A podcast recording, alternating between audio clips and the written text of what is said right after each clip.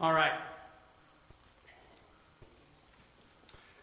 So, on to our topic today. Who are the Puritans? Next slide, please. Who are the Puritans?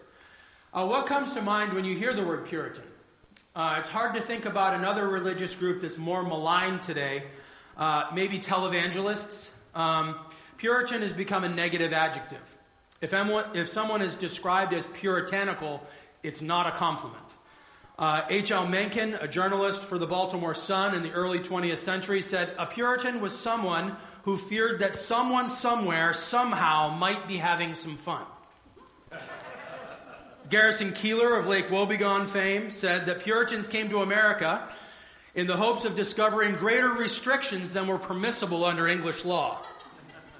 Those are just two examples of, of the popular negative stereotypes associated with the Puritans. In popular culture, Puritans are considered to be humorless, compassionless, self righteous legalists who lead joyless lives because of the religious restrictions they placed on themselves and others. Oh, and most likely they were hypocrites. Uh, by the time we end uh, Queen Elizabeth's reign, the formal, the formal Reformation is essentially over. Uh, though it had started with new ideas being preached by new leaders, by this time several doctrinal schools had been established within the Protestant sphere. The spirit of the Reformation was really no longer uh, prevalent Instead, you had several groups who had each staked out their theological territory and were ardent defenders of that territory.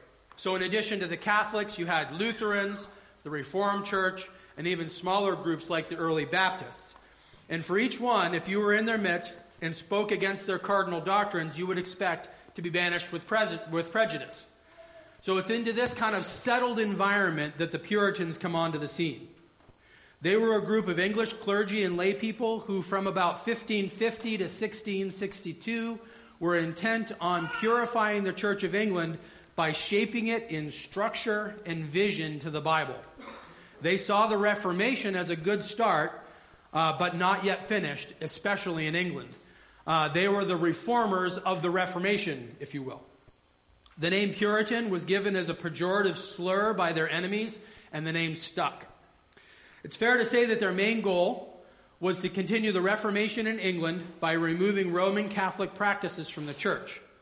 Beyond that, it's kind of difficult to give any single definition. Uh, there, were a, there were a widely varied group of people. On the one hand, you had the poet John Milton, uh, who did not even believe in the Trinity.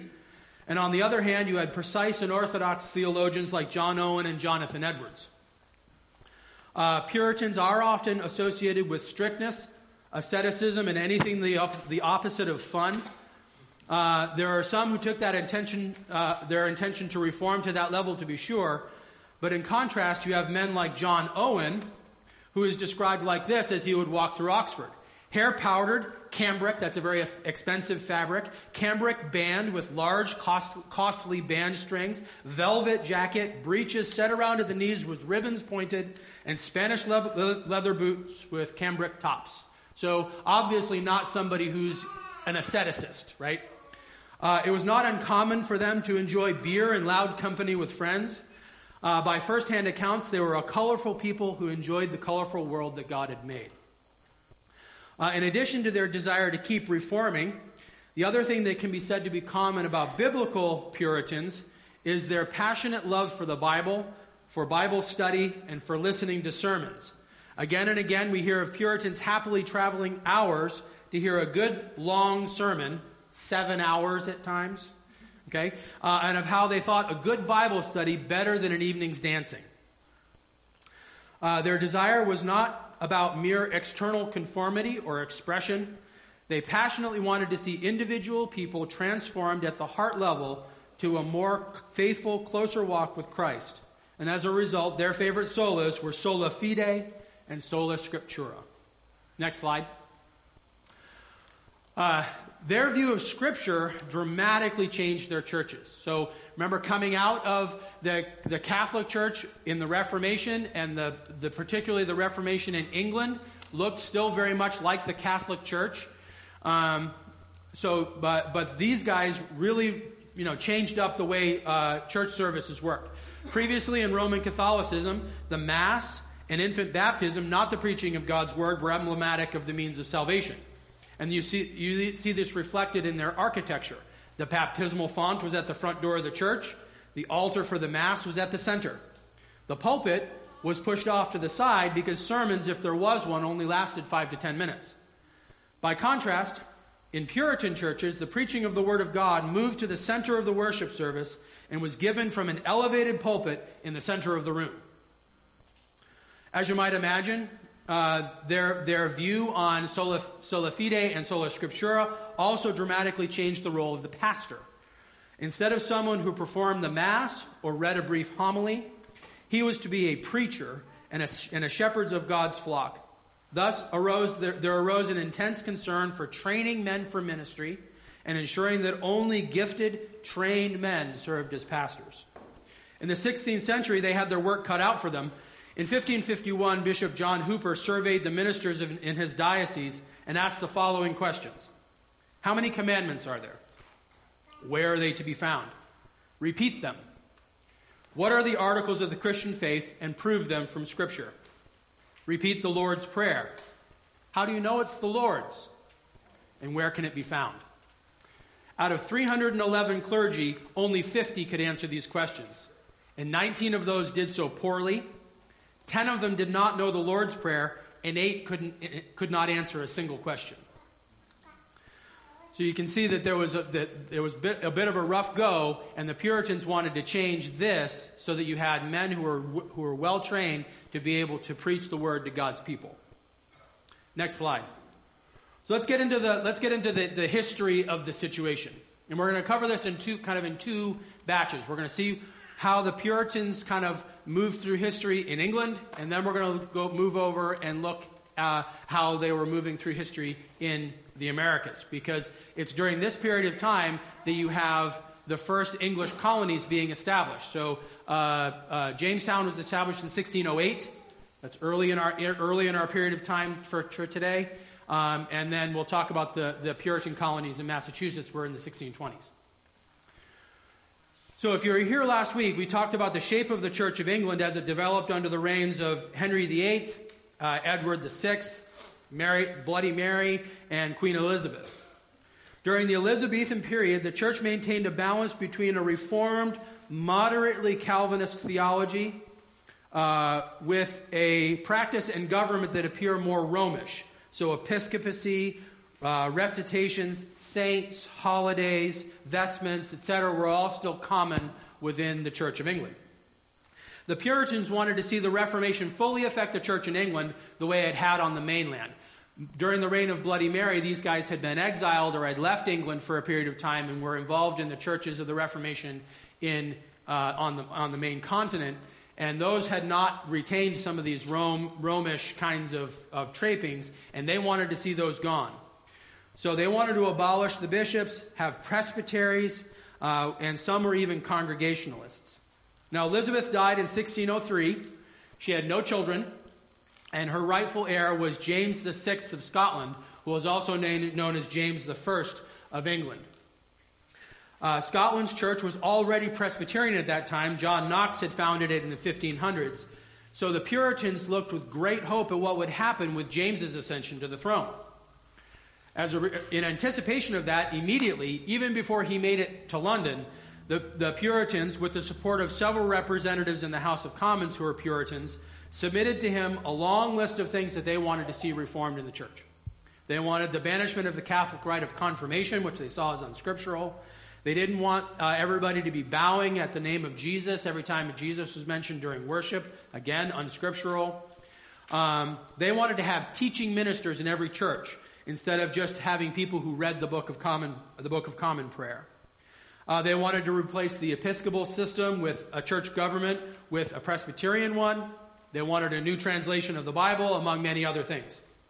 So in 1604, James calls the Hampton Court Conference, where he hears their grievances, and at the end, he granted none of them.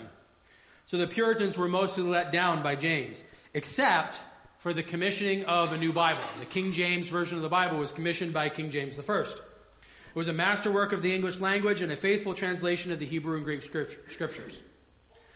Uh, but life under James's rule was not all bad for them. Even though they didn't have the official support uh, they desired, public opinion still swung away from the Catholic Church uh, towards the Puritans during this time. For example, the Puritans foiled a Catholic plot to kill the king. If you want to know about that, you can ask Brad about Guy Fawkes and the gunpowder plot. Reportedly, it's one of his favorite holidays. Uh, next slide, please. Um, but when James, so when James died, and his son Charles I came to the throne, uh, uh, things kind of took a turn for the worse. Um, so even though they, they didn't get what they wanted out of uh, James, he was still a friend to them in general. Uh, but but under under Charles I, things took, kind of took some steps backwards. Um, he married a Roman Catholic, the sister of King Louis XIII of France, and so he was sympathetic to many Catholic teachings. Uh, there was also a growing Arminian presence in the Church of England uh, that, changed the theo- that challenged the theology of Calvinism and emphasized more ceremonial worship, the use of sacraments, and a high view of the clerical vocation, which looked to many like Romish drift. Next slide. Uh, King Charles appointed William Laud as the Archbishop of Canterbury in 16, 1633. There's a picture of him here. Uh, he was openly an Arminian and often suspected of being a Catholic. Laud was the great enemy of Puritanism in England during this time. He ordered, the death, he ordered death warrants and orders of mutilations against Puritans, and his signature phrase was harry them out of the land, a policy that resulted in the Great Migration, much of which was to America. A man very close to Charles I and easily inflamed by silly disputes, one modern historian has called him the greatest calamity ever, ever visited upon the English church.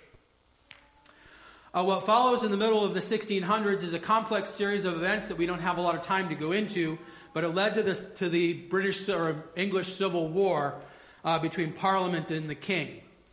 Parliament became more and more heavily Puritan during this time. Uh, and of course, the King was representing a, a Catholic uh, viewpoint, or at least a Catholic style viewpoint. Um, and, and that eventually led to the Civil War. Uh, they fought that war, and eventually the Puritans won. Uh, and Charles, King Charles, was uh, tried and beheaded. Go ahead to the, go to the next slide. Um, so Charles was, was, was beheaded, and here you can't really see it very well because of how poor our projector is. But up on the stump there, you can see there the, this is a popular uh, piece of artwork depicting that event. Uh, next slide again, please. One major event in the story of Puritanism happened uh, right during this period of civil war. So, uh, 1642 to 1648, under the direction of Parliament, over 100 Puritan leaders assembled at Westminster Abbey to draft a new confession of faith for the national church. They were hopeful that during this period of time of, of war, uh, that they were going to get rid of the Catholics and they were going to get rid of what we now know as the Church of England, essentially, and establish a new kind of church. So they were looking to put together the, the, the, the founding documents, if you will, of this new national church. Uh, though they generally agreed on Calvinistic theology, differences arose between the majority who advocated a Presbyterian church uh, and a small but vocal minority of independents led by Thomas Goodwin, who argued for the right of congregations to govern themselves. So, Presbyterian government has, has a, a, a hierarchical structure, uh, whereas some of these guys were essentially arguing for congregationalism. Excuse me.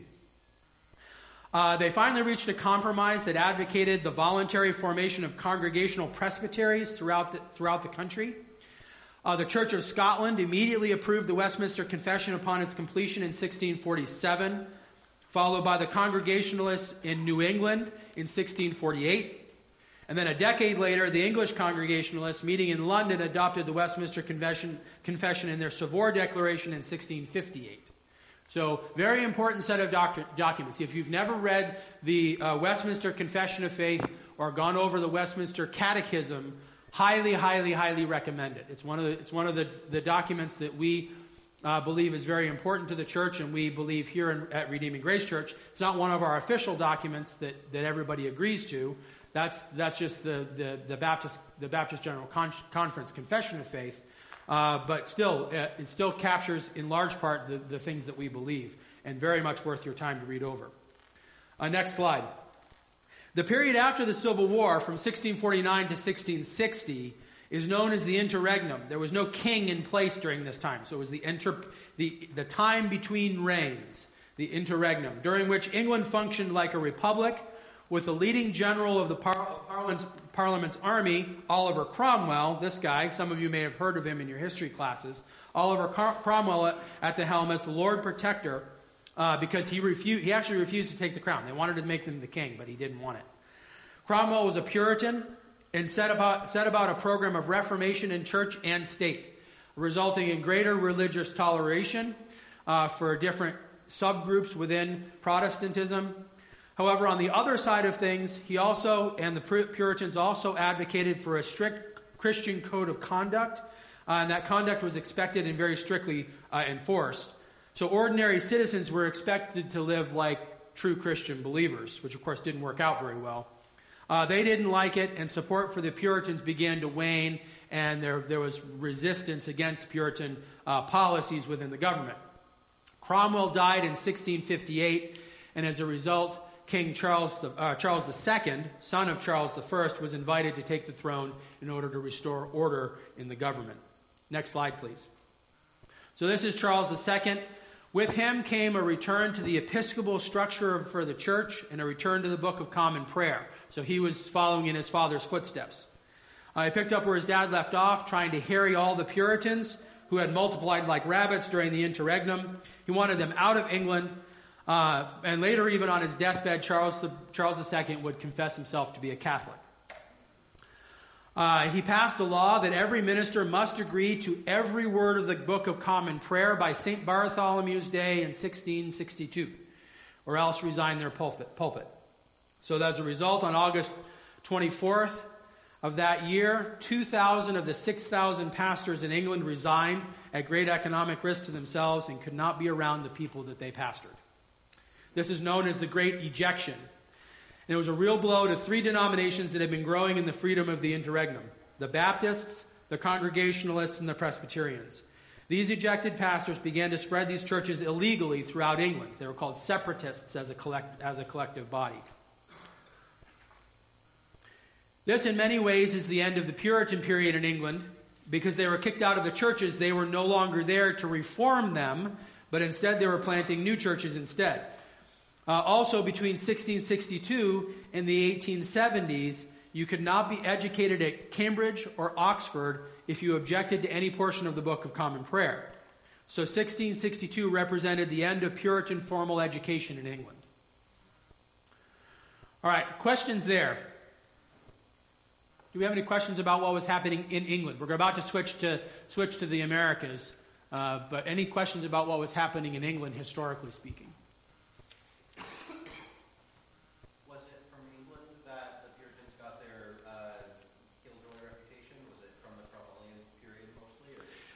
Yeah, there, there's a number. There's a number of places that their that their uh, bad reputation comes from. They were certainly maligned in England at the time. It was in England that the Puritan uh, name came about, and that was not given kindly. That was given as a, a, pejorative. They were wanting, you know, to purify everything. They were they wanting to be strict about things. They wanted they weren't happy with the way things were, even though kind of most of the common population was fine with the way things were. Um, so that's the beginning of it although certainly they didn't have the reputation that we see. The reputation that we see is actually more of a uh, 20th, early 20th century fabrication. I had that quote by H.L. Mencken uh, from the Baltimore Sun, um, and that, that was given around the time of, of, of the. Uh, uh my words are not here. Time when you couldn't drink anything. Uh, um, and uh, so there, there was lots of people who were, who were critical of those policies in the United States at the time, and they were labeled as puritanical. Um, you know, and there was also stories. All the all the uh, portraiture that you see of Puritans, of course, is very straight faced. Although you know this guy isn't exactly smiling, and he's not a Puritan. Uh, but no, but nobody smiles in portraits from this time. They're all wearing black because that was the formal dress of their time. When you sat for your portrait, what did you wear? You wore your Sunday best, right? So, so that, those kinds of things all contributed to this kind of straight laced, no party, no fun kind of thing. And then you're, when you're looking for adjectives to describe people who were in support of, of prohibition, that's what kind of came out. And that's really where our popular con- conception of puritanical comes from today, more than anything else. Yeah. Other questions? All right, we'll collect them together and we, can, we hopefully will have some time at the end. Shift our focus to uh, across the Atlantic to see what was happening in the American colonies. Next slide, please. Uh, starting in the early 1600s, during King James, I, King James I's reign, many Puritans saw little hope for reforming the church in England. So they began to look elsewhere to establish their own purely Protestant, Reformed Christian community. Uh, they wanted it to serve as a model for the English church, so it had to be far enough away for, in order to have freedom, but close enough to be observed, and the solution was North America. Uh, in 1628, a group of Puritans created the Massachusetts Bay Company, and they took their charter with them to establish its headquarters in America so that way they could run their business outside of the, the kind of the restraints of English law and without interference from, from Parliament. Um, they did not desire to separate from the Church of England in any way. They simply wanted the chance to set up a congregation that operated on Puritan principles to be an example to the church back home in England. So this is this actually, although the idea has gotten you know kind of moved around some, it's these guys that promoted the idea of a church, of a, a city on a hill to be to be to be observed, right? So they sailed for the New World on the on the ship the Arabella, led by John Winthrop, excuse me, who would serve as the governor for most of the first two decades of the colony. Winthrop described himself and his people as a company professing ourselves fellow members of Christ and while he believed that the Lord will be our God and will delight to dwell among us as his own people, and will command his blessing upon us in all our ways, Winthrop also invoked divine judgment on himself and his fellow Christians should they break their covenant with God. Here's that famous quote We shall be as a city upon a hill. That's usually where we stop, but listen to the rest. The eyes of all people are upon us so that if we shall deal falsely with our God in his work we have undertaken, and so cause him to withdraw his present help from us, we shall be made a story and a byword throughout the world. That was the real intention of the city on a hill, not to, not to, not to set up this kind of, uh, you know, monkish kinds of, kind of settlement, but to be something that was an example to back home and really looking to, to stay faithful to that. They recognized that though they hoped to be a light to the world, if they were not faithful to, to God, uh, He would remove His blessing and they would fail. In all, about 10,000 Puritans fled during Laud's reign in the 1630s, fled to the, fled to the United States or to the Americas. Next slide. So, in addition to this Puritan colony that came, we also have the Pilgrims. Now, the Pilgrims were different from the Puritans. They were a subgroup, they were contained inside, but they're not, those are not synonymous terms. The, the Pilgrims are different because they were separatists. They didn't, they did not want to seek to reform the Church of England they, or be a model for it. They sought to be independent and separate from it. So they had originally left England for the Netherlands around 1608, but they were dissatisfied there. They really didn't find the freedoms that they were hoping for, so they set they set sail for America on the Mayflower and landed in 1620 at Plymouth. Uh, this set- settlement predated Winthrop and the Massachusetts Bay Colony by about eight years. Their intended target had been Jamestown, uh, based on, a, on an agreement that they had with the Virginia Company of London, but they were blown off course and landed in Massachusetts instead. When they landed, they formed their own political body governed by the rules laid out in the Mayflower Compact. Again, a document you probably heard of in your, in your American history class. Very important document as it laid out some of the foundational ideas uh, that were later included in our founding documents as, as a nation. Although they wanted to be, to be separate, the desire uh, was still to be free and to live the Christian life according to the convictions governed by and consistent with Scripture. Uh, after this, after these two kind of colonies were established, other Puritan groups came and also established colonies here too or communities within the colonies. Uh, Thomas Hooker founded Hartford, Connecticut in 1636. Uh, John Davenport founded New Haven in 1638. Um, and in the, the period of the interregnum in the 1650s, many Puritans moved back to England, actually. So there was a bit of a, a, a, reverse migration that happened because of all the good things that were happening there. But then, with the restoration of the monarchy, uh, and, the, and the actions of Charles II, they all kind of came back and resettled back into America again. Uh, next slide. Uh, central to the Puritan vision in the U.S. Uh, or in the Americas for the church and for Christian life was this idea of covenant. Uh, churches, families, government, and society were organized around this idea of covenant in the Americas. Think of a covenant as an agreement. For the individual, one is saved because God gives Christ's righteousness as atonement for your sin, and you in turn live in faith to God. And God, of course, is faithful not to break the covenant. Uh, the church consists of individual Christians who covenant together to serve God. Okay? So this idea of covenant was prevalent everywhere. And the Puritans' idea was this God makes a covenant with nations when they glorify Him so if disaster strikes, then it is a warning that people were not living up to the, their covenant obligations. So they would call on everyone to fast and repent in times of trouble. So you can see how this covenant view envisions a society that is holistically Christian, where both secular and sacred life are tied together in a sacred covenant between the people and with God. So, a practical outworking of this. The Puritan meeting house the, so think about the, the, the, the, quintessential New England town, right? In the middle is the meeting house. That's the Puritan meeting house. And it was in the center of town. It's where the church gathered, and it's where their community conducted business, and it's where the, and it was also the government seat. Now, those things were still separate in large ways, but they were all together in the same building because they were all there under the same covenant. So the entry point into this covenant society was infant baptism. Through baptism, you became a member of the church, and were therefore qualified to participate in government and to vote.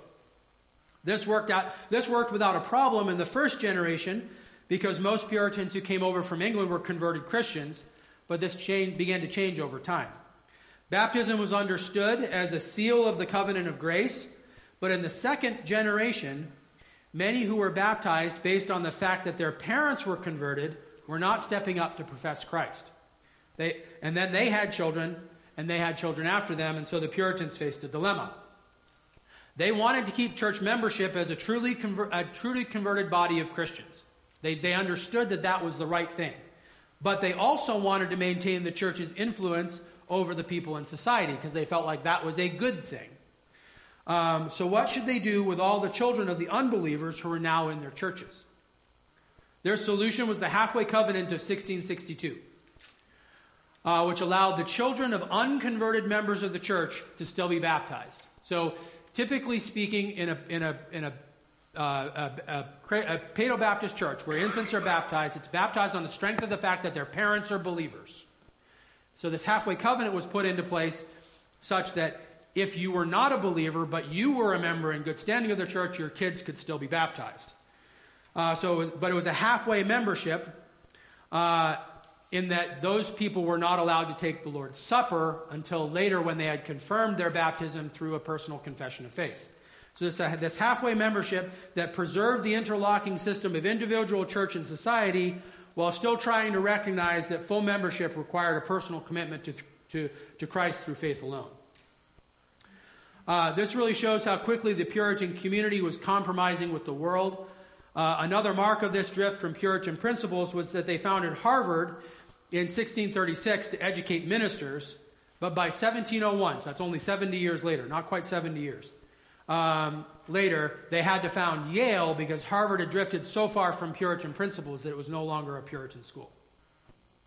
By 1700 in America, Puritanism had died as a reform movement, uh, but its evangelical piety, in other words, the, the trappings that, that went along with it, would live on. And we're going to start to see that as in our future sessions uh, in, the, in the coming weeks. Uh, questions on the history of the situation before we turn to what Puritans thought and believed? You've mentioned separatists a couple of times. Yeah.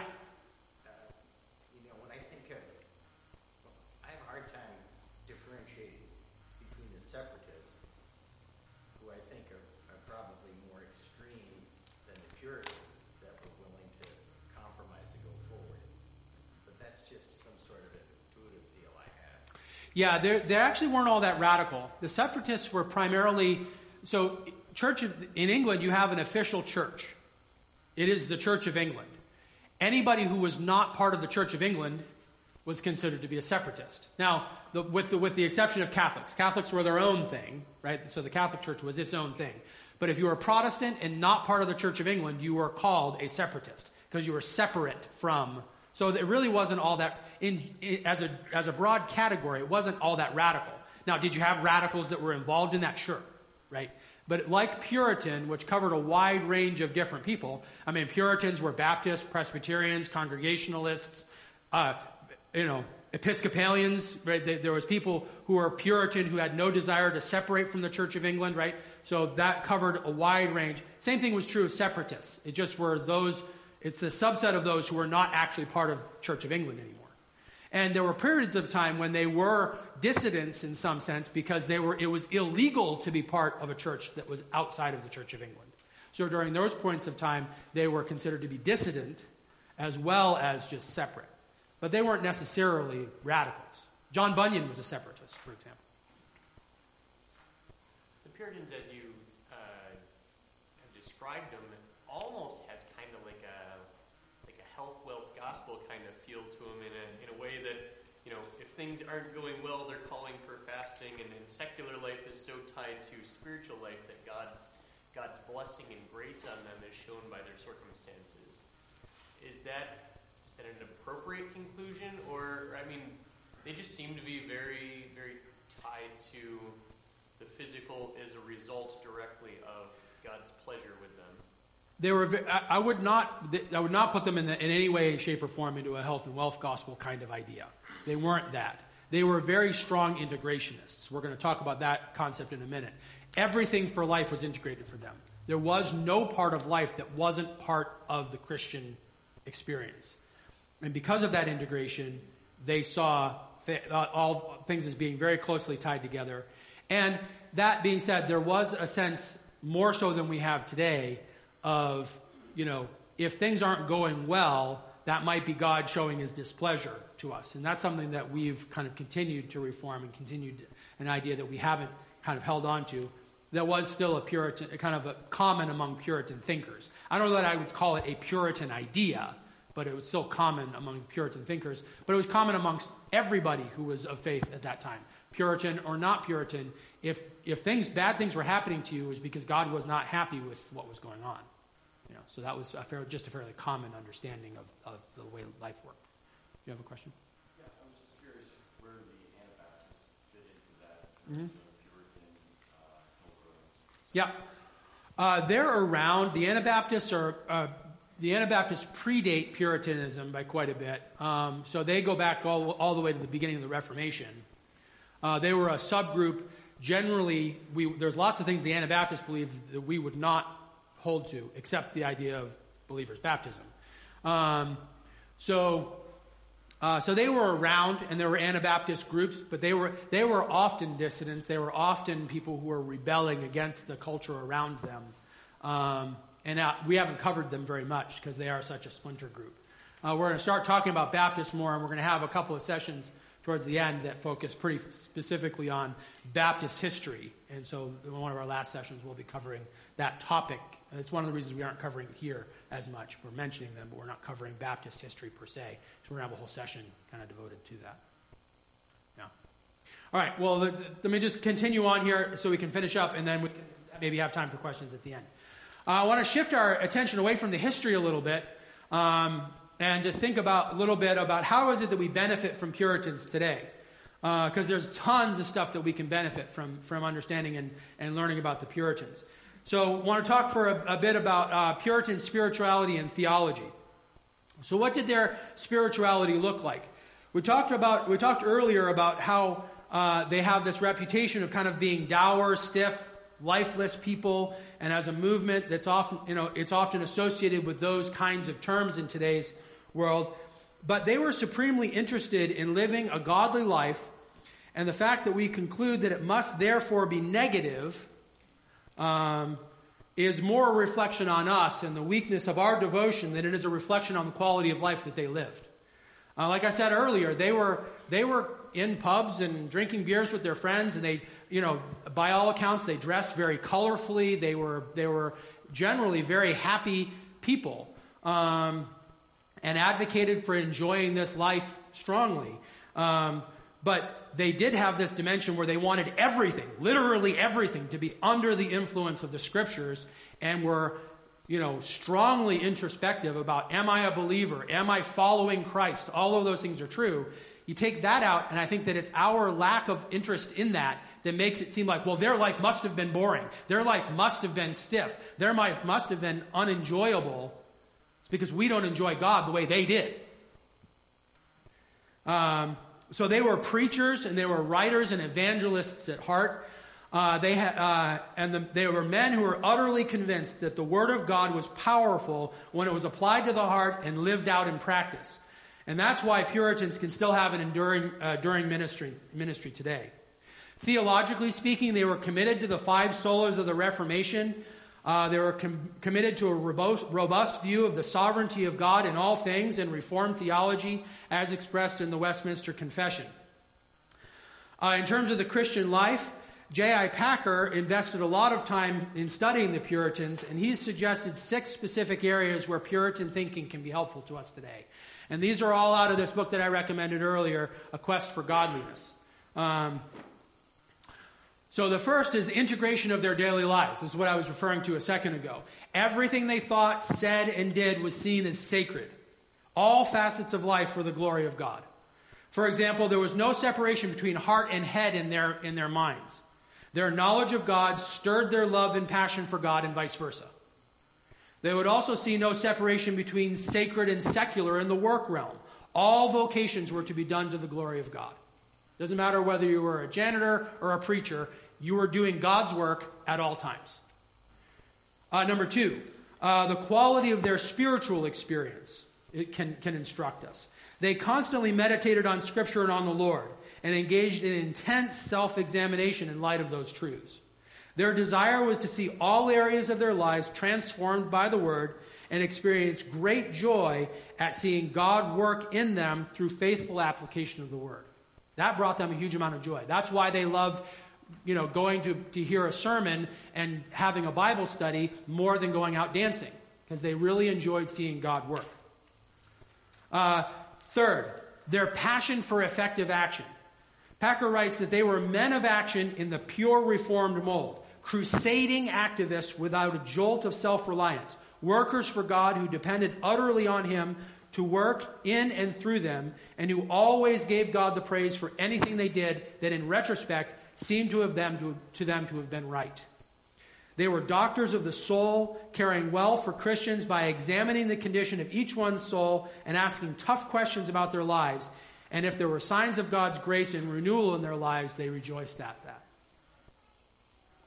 Uh, fourth, their program for family stability. This one was so good, I just want to quote Packer at length because it illustrates how grounded and helpful Puritan thought is and how far away it is from this kind of stiff, uh, joyless, and uh, you know, uh, you know, kind of stereotype that we have of Puritans. It is hardly too much to say that the Puritans created the Christian family in the English speaking world. The Puritan ethic of marriage uh, was to look not for a partner whom you do love passionately at this moment, but rather for one whom you can love steadily as your best friend for life, and then to proceed with God's help to do just that. The Puritan ethic of nurture was to train up children in the way they should go, to care for their bodies and souls together, and to educate them for sober, godly, socially useful adult living. The Puritan ethic of home life was based on maintaining order, courtesy, and family worship. Goodwill, patience, consistency, and an encouraging attitude were seen as the essential domestic virtues. In an age of routine discomforts, rudimentary medicine without painkillers, frequent bereavements, an average life expect- expectancy of just under 30 years, and an, an economic hardship for almost all save merchant princes and landed gentry, family life was a school of character in every sense. And the fortitude with which the Puritans resisted the all too familiar temptation to relieve pressure from the world by brutality at home and labored to honor God and their family, families despite all merits supreme praise. At home, the Puritans showed themselves mature, accepting hardships and disappointments realistically as from God, and refusing to be daunted or soured by any of them. Also, it was at home, in the first instance, that the Puritan layman practiced evangelism and ministry. In an era, era in which family life has become brittle, even among Christians, with chicken hearted spouses taking the easy course of separation rather than working at their relationship, and narcissistic parents spoiling their children materially while neglecting them spiritually, there is once more much to be learned from the Puritans' very different ways. That's what he had to say about just his short, summary of Puritan life at home. I thought that was gold. Uh, fifth idea uh, that we can learn from the Puritans their sense of human worth. The Puritans were convinced that every human has dignity because they are created in the image of God. Didn't matter who you were, didn't matter what you were, didn't matter what, what philosophy you came from. You were to be accorded dignity because you were uh, made in the image of God. The notion from the Declaration of Independence that all men were created equal and that they are endowed by their Creator with certain unalienable rights is a very Puritan idea. Uh, number six, their idea of church renewal. They always sought God's reforming and reviving work through the local church, and especially in the spiritual reformation of souls coming to faith and living and worshiping in conformance with the Bible. Next slide. Did we get far enough? Yeah. Well, actually, next slide after that. I forgot to ask for one. Yeah. Uh, so, Puritan authors and writings. Um, so, the way to access and benefit from the Puritans is through reading. They wrote massive amounts of stuff. I mean, this is just barely scratches the surface of the authors and writers uh, that are in the Puritan tradition. There were prolific authors, being convinced as they were that deep consideration and application of the Bible is the key to Christian living. But if you've read anything by them, you know that they can be a bit challenging. The language is old, uh, and they wrote deeply. Uh, when they wrote about something, they really wrote about it. What they like to do is they like to take an idea and they treated it as a precious gem, and they would stare at it and the way the light was refracted through it. And they would write about it, and they would stare at it some more, and they would write about it some more. And then when they were done, they would turn it just a little bit so that it refracted a little bit differently, and then they would do it all again. And then they would turn it again, and they would talk about it even more. So they went deep. And, and reading the Puritans um, is a meditative practice, not a quick read practice. So when you pick up one of their books, expect to be extremely blessed but expect to spend some time. Uh, many Puritan books are collections of sermons, though not all are. Uh, even those who, that are not uh, uh have been given. Uh, have, sorry, even those that are not could have been given as sermons because of their clear pastoral tone with which many of the Puritans wrote. Uh, and the most, one of the most famous books was, of course, John Bunyan's Pilgrim's Progress, which is a story. So you have a wide range of, of, of literary genres that are present. Um, by the way, uh, just as a plug for our Wednesday gatherings, last summer we read Pil- Pilgrim's Progress. This summer we're going to be reading Pilgrim's Progress Part 2, which is the journey of his wife, Christiana, going to the celestial city. So come on out and enjoy uh, some good Puritan literature with us uh, this summer. Uh, so many of the Puritans have published their writing that it's nearly impossible to give even a representative sample but I've attempted to gather here some what some have said are the best. Um, and you can see, even in some of these titles, their pastoral heart, right? Uh, precious remedies against Satan's devices, right? Uh, you can see that these guys had a desire to affect people's lives in a real way. The ones that are in red here, and I know these are kind of hard to read, the slides will be on the website after, this, after the session. The ones that I've got marked in red are particularly good ones to start with. They're easy Puritans to read, and they've got really good content that'll, that'll bless your souls. So um, be, be sure to avail yourselves of that. Any questions about the Puritans? Where that's, we're going to have to cut ourselves off there, um, and that's the content that we have for today. Yeah, Carol. When you talked about the halfway covenant, mm-hmm. children being baptized so that they could attend church, is that the only reason they were baptized? Well, they were baptized. They're you have to, you have to see that the, the culture they came out of was a Paedo-Baptist culture. So the, the, the, the theology already supported baptizing infants already. So they were baptizing infants regardless. The question came in is okay, we've got people who are professed unbelievers, but they're still members, they have not come to faith. And the, and the Puritans, Puritans understood they understood sola fide. You have to come to personal faith in Christ in order to be saved. So they, they understood that. Uh, but their, their question was, you know, our, our church and our society are so much integrated. What do we do with all these people who are not coming to Christ and yet have kids. And the way we've set up society is in order to be a member of society, you have to be a member of the church. What do we do? And instead of standing firm on, on biblical principles, they strayed away from that and said, we've got to protect our, our civil society as opposed to protecting the, protecting the gospel. And that's where you see some of the beginning of the drift. Does that answer the question? Yeah, okay, good. Valley of Vision is a Yes. collection of prayers. Mhm. Is that Puritan? Yes. So Valley of Vision, I actually had, I had intended to put that up here. Valley of Vision is a, a modern collection of the prayers of Puritan pastors and teachers. Um, and so the, the language has been modernized a little bit, and, the, and they've been compiled kind of thematically. But yes, Valley of Vision are all prayers by, Pur, by Puritans that, that have been written down at various points in time.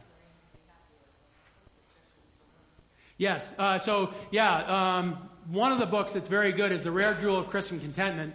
The book that I have listed underneath it is a modern condensation of that book. Um, so it's very much smaller, and the ladies did it a couple years ago as, as, their, as uh, one of their flourish books. Yeah.